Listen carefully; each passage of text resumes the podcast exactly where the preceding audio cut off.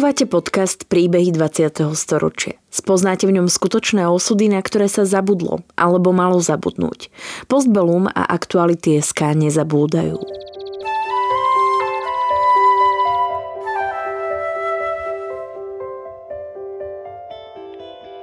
Vďaka konkrétnym príbehom sa dozviete, akým osudovým dilemám museli naši rodičia, starí rodičia, prarodičia čeliť.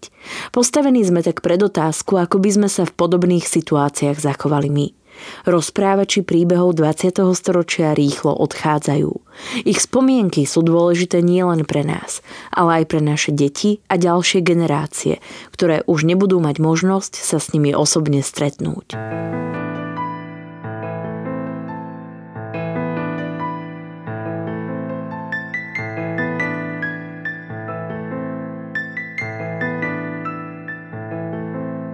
Na životoch rodičov Antona Pasternáka a ich širokého príbuzenstva sa dá dokumentovať spletitý a tragický, neraz až paradoxný vývoj osudu židovského obyvateľstva v Európe v prvej polovici 20. storočia.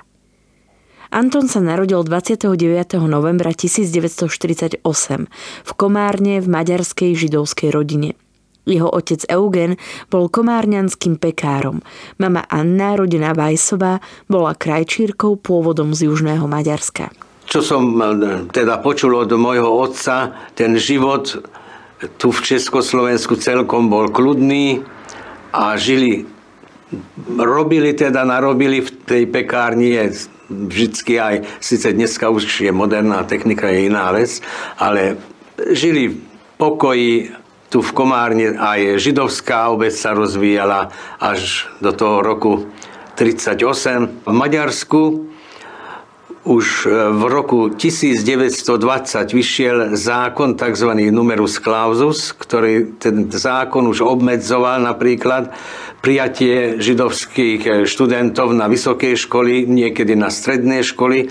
Antonov strýko patril síce k tým, ktorým sa podarilo študovať, ale agresívny antisemitizmus bol veľmi rozšírený. Boli také prípady, že sa dohodli určití teda študenti, že zajtra zbijeme Židov. Tak mal aj dobrých kamarátov, tak ho upozornili, Laco, zajtra nepríď do školy, pretože ťa zbijú.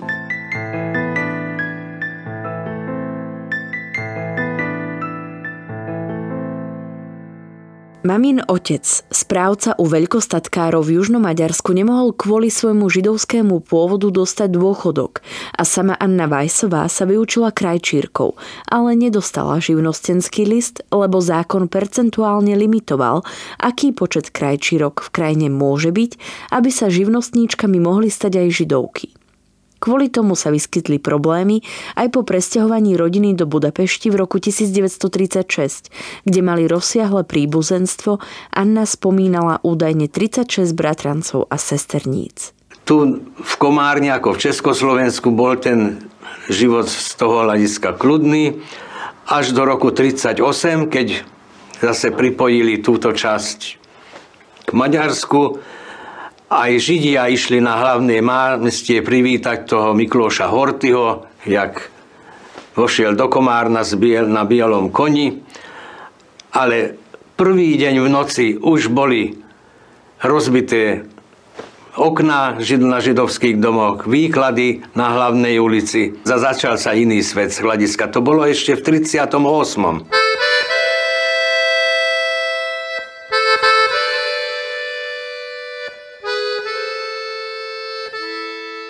Počas vojny sa Anina rodina vo fašistickom Maďarsku dostala do geta v Budapešti. Tak prakticky v Maďarsku začali deportácie v tom roku 44, takže do tej 44 tak vojna bola, ale až tak mm, ten život nebol až taký hrozný. Potom začiatkom 40. 44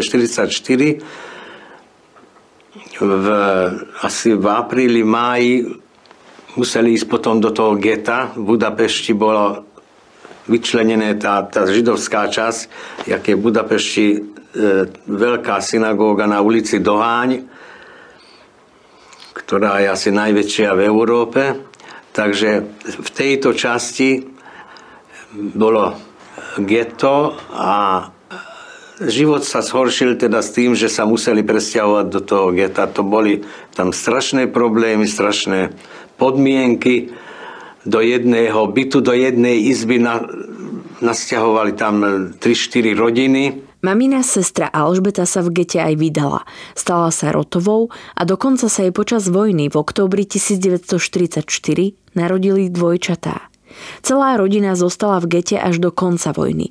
Len samotná Anna bola v decembri 1944 deportovaná do koncentračného tábora v Bergen-Belsene iba mesiac pred oslobodením Budapešti. Transport bol hrozný. 19 dní, stále hovorila, 19 dní boli vo vagóne, bez jedla, bez vody, bez všeho, no stra, strašné podmienky boli, a kým sa tam dostali.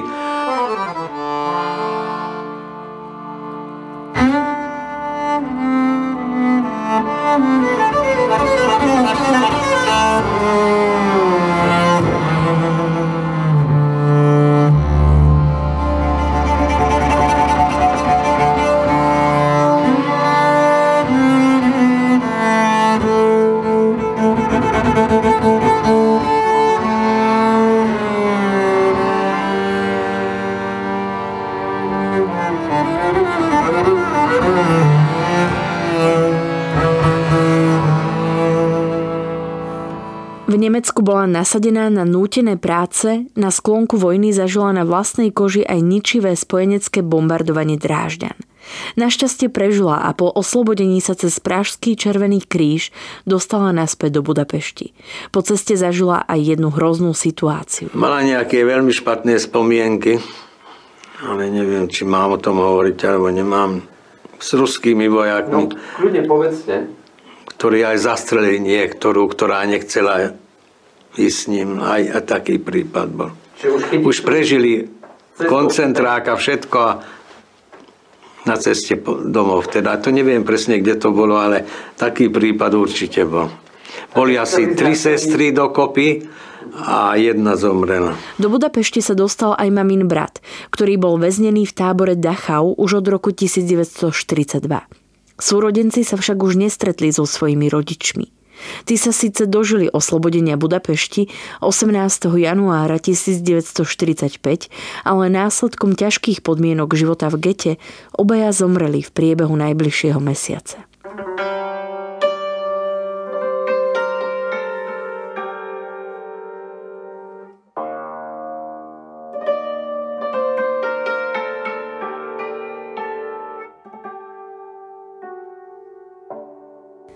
Židovská obec v Komárne sa rozvíjala až do 40. rokov.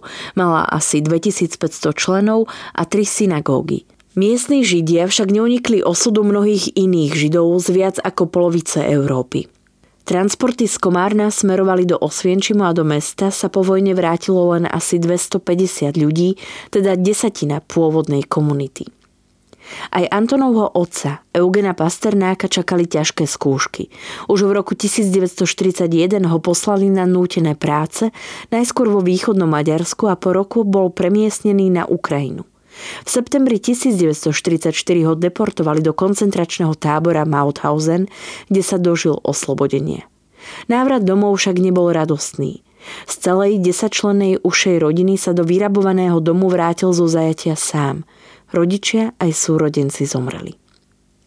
Bolesť zo straty blízkych mu pomohlo zmierniť zoznámenie s Annou a svadba, ktorá sa konala už v auguste 1945 v Komárne, kde rodina zostala aj žiť. Do Komárna sa vrátilo okolo 250 ľudí len, 10% a z okolia celkom teda z každej dediny, pretože tu v okolitých dedinách všade žili Židia, celkom tak 500 ľudí.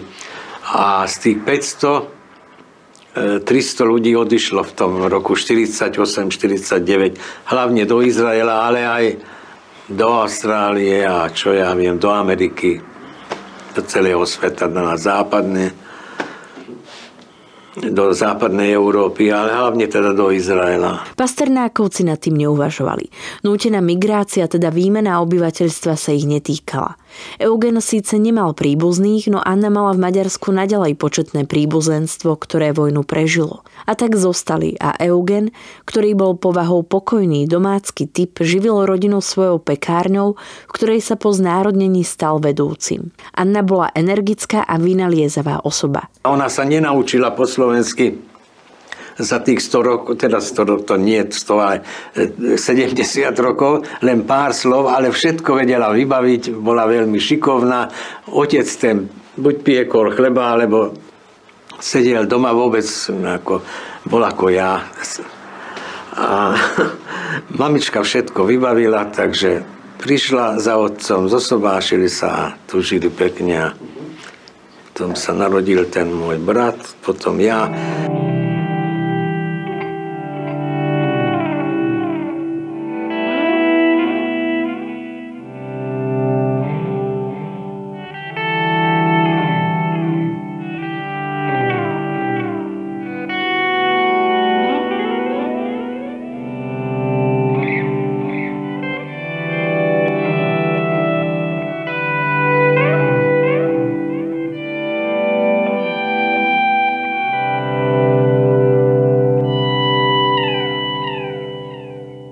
Krvavých udalostiach v Maďarsku v roku 1956 utieklo z východného bloku viacero aniných príbuzných a po invázii v 1968 sa k ním pridal aj Antonov starší brat.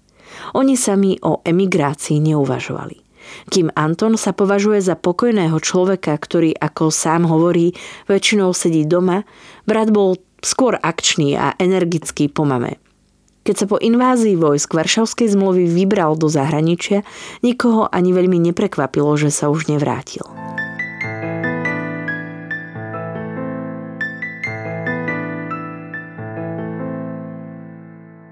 Anton prežil inváziu v roku 1968 z časti v Liberci, kam po gymnáziu nastúpil na vysokú školu textilnú a spomína, ako sa v Menze neustále mítingovalo. On sám sa však nikdy politicky neangažoval. Na štúdia má krásne spomienky a keď sa neskôr delila republika, veľmi ho to mrzelo. V roku 1969 sa o neho intenzívne zaujímala štátna bezpečnosť, ktorá sa ho snažila získať na spoluprácu.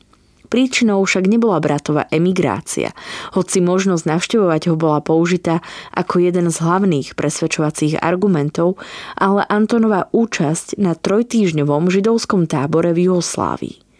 Najprv pre neho kontrarozviedka prišla s trochu komickým tvrdením, že sa nevrátil z Juhoslávie, keďže neodovzdal druhú cestovnú doložku po návrate. Neskôr mu ponúkali spoluprácu, údajne asi 9 krát ma uistili, že ja sám nemusím nič robiť, všetko mi bude povedané, že čo treba, kde treba, s kým treba rozprávať a tak ďalej. Môžem ísť sa mojim, za mojím bratom, kedy chcem, aj s celou rodinou, všetko môže ale ja som to nepodpísal. V roku 1973 ukončil Anton Textilnú univerzitu a nastúpil na povinnú vojenskú službu v Košiciach v rote problémových absolventov, ktorí mali za úlohu strážiť lietadla na letisku. Či ste 24-hodinových službách, ale hovorím, tam skoro každý deň bola mimoriadná událosť. Buď sa stratili náboje, buď stratili nejaké pušky alebo niečo, vždycky niečo bolo. No ale potom, keď už som tam bol nejaký čas, tak som zisťoval, že kto všetko tam je, tak hovoril, ten prišiel z basy, ten už sedel neviem koľko. Takže nič iné nerobili, chlapci len chodili do tej služby. 24 hodín. No ja som mal za úlohu e, ich kontrolovať v noci. Nedovolili mu ísť ani na dôstojnícku školu, ale mal šťastie. Ako textiláka ho zaradili k náčelníkovi výstroja, kde mal na starosti vydávanie šiat a uniforiem.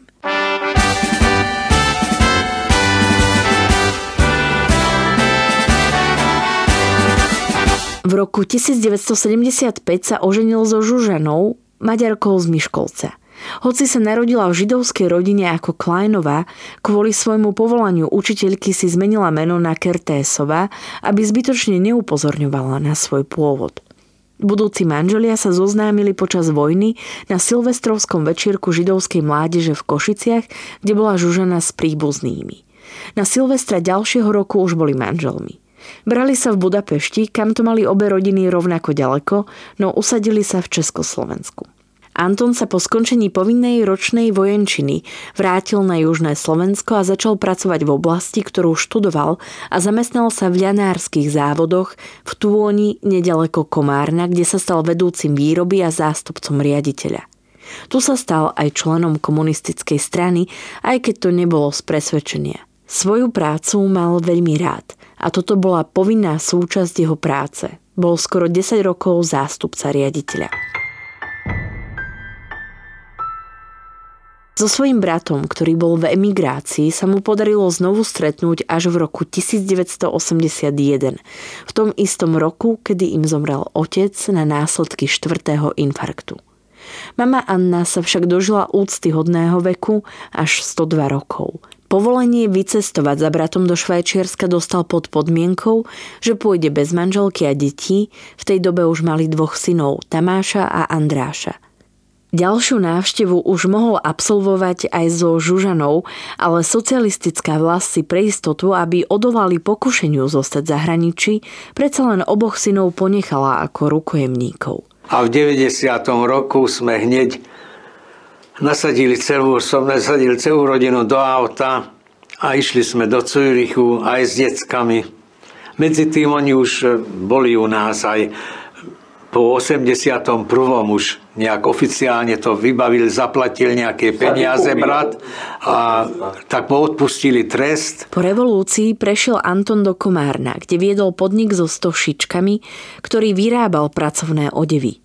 Keď o ne prestal byť záujem, preorientovali sa na módne detské a dámske texasky – Podnik však skončil tak ako mnohé iné v tomto rannom kapitalistickom období. A za rok, zase rok to trvalo, rok prišli na Vianoce v noci z kamionov a odniesli všetko títo dvaja chalani. A tým bol konec šiace dielne. Taká doba bola. Nabalili všetko, bol tam neviem koľko tisíc metrov tej rifloviny materiál, to všetko bolo ako ich, lenže pre, bez oznámenia, bez všetkého, viete. Textilu však zostal verný a hneď na to v roku 1991 založil s kolegyňou vlastnú šiaciu dielňu so 40 šičkami, v ktorej podnikal ďalších 20 rokov.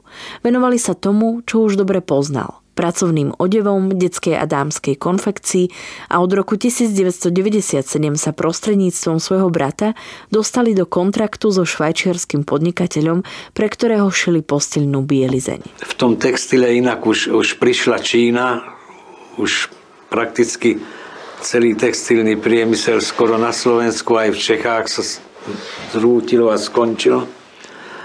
Takže pre nás to bolo veľmi výhodné. S úspechom podnikali až do roku 2013, kedy Anton skončil s firmou a odišiel do dôchodku. Popri podnikaní však pasternákovci nezabudli ani na svoj pôvod, tradície a spomienky na svoje početné rodiny. Anton je od roku 1997 predsedom židovskej náboženskej obce v Komárne. Jeho synovia tu začali vydávať časopis Pravodajca, ktorý vychádza každý mesiac už 26 rokov v dvojazyčnej verzii, hoci oni sami, absolventi tamojšej židovskej univerzity, už 20 rokov žijú v Budapešti.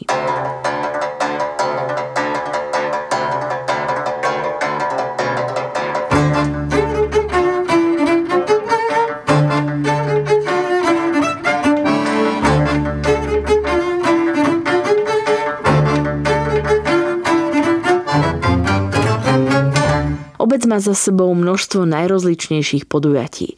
Organizuje kultúrne programy, výstavy, vydáva knihy, usporadúva prednášky na školách a dokonca aj počas pandémie prichádzali pravidelne s online programom. S nevôľou a nervozitou však rodina sleduje súčasný historický revizionizmus v oboch krajinách, ktorý na maďarskej strane prenikol aj do učebných osnov a sú radi, že sa ich to už toľko netýka a že Žužana, niekdajšia učiteľka maďarčiny, už v súčasných podmienkach učiť nemusí. Príbeh pána Pasternáka nahral v roku 2022 Martin Rodák.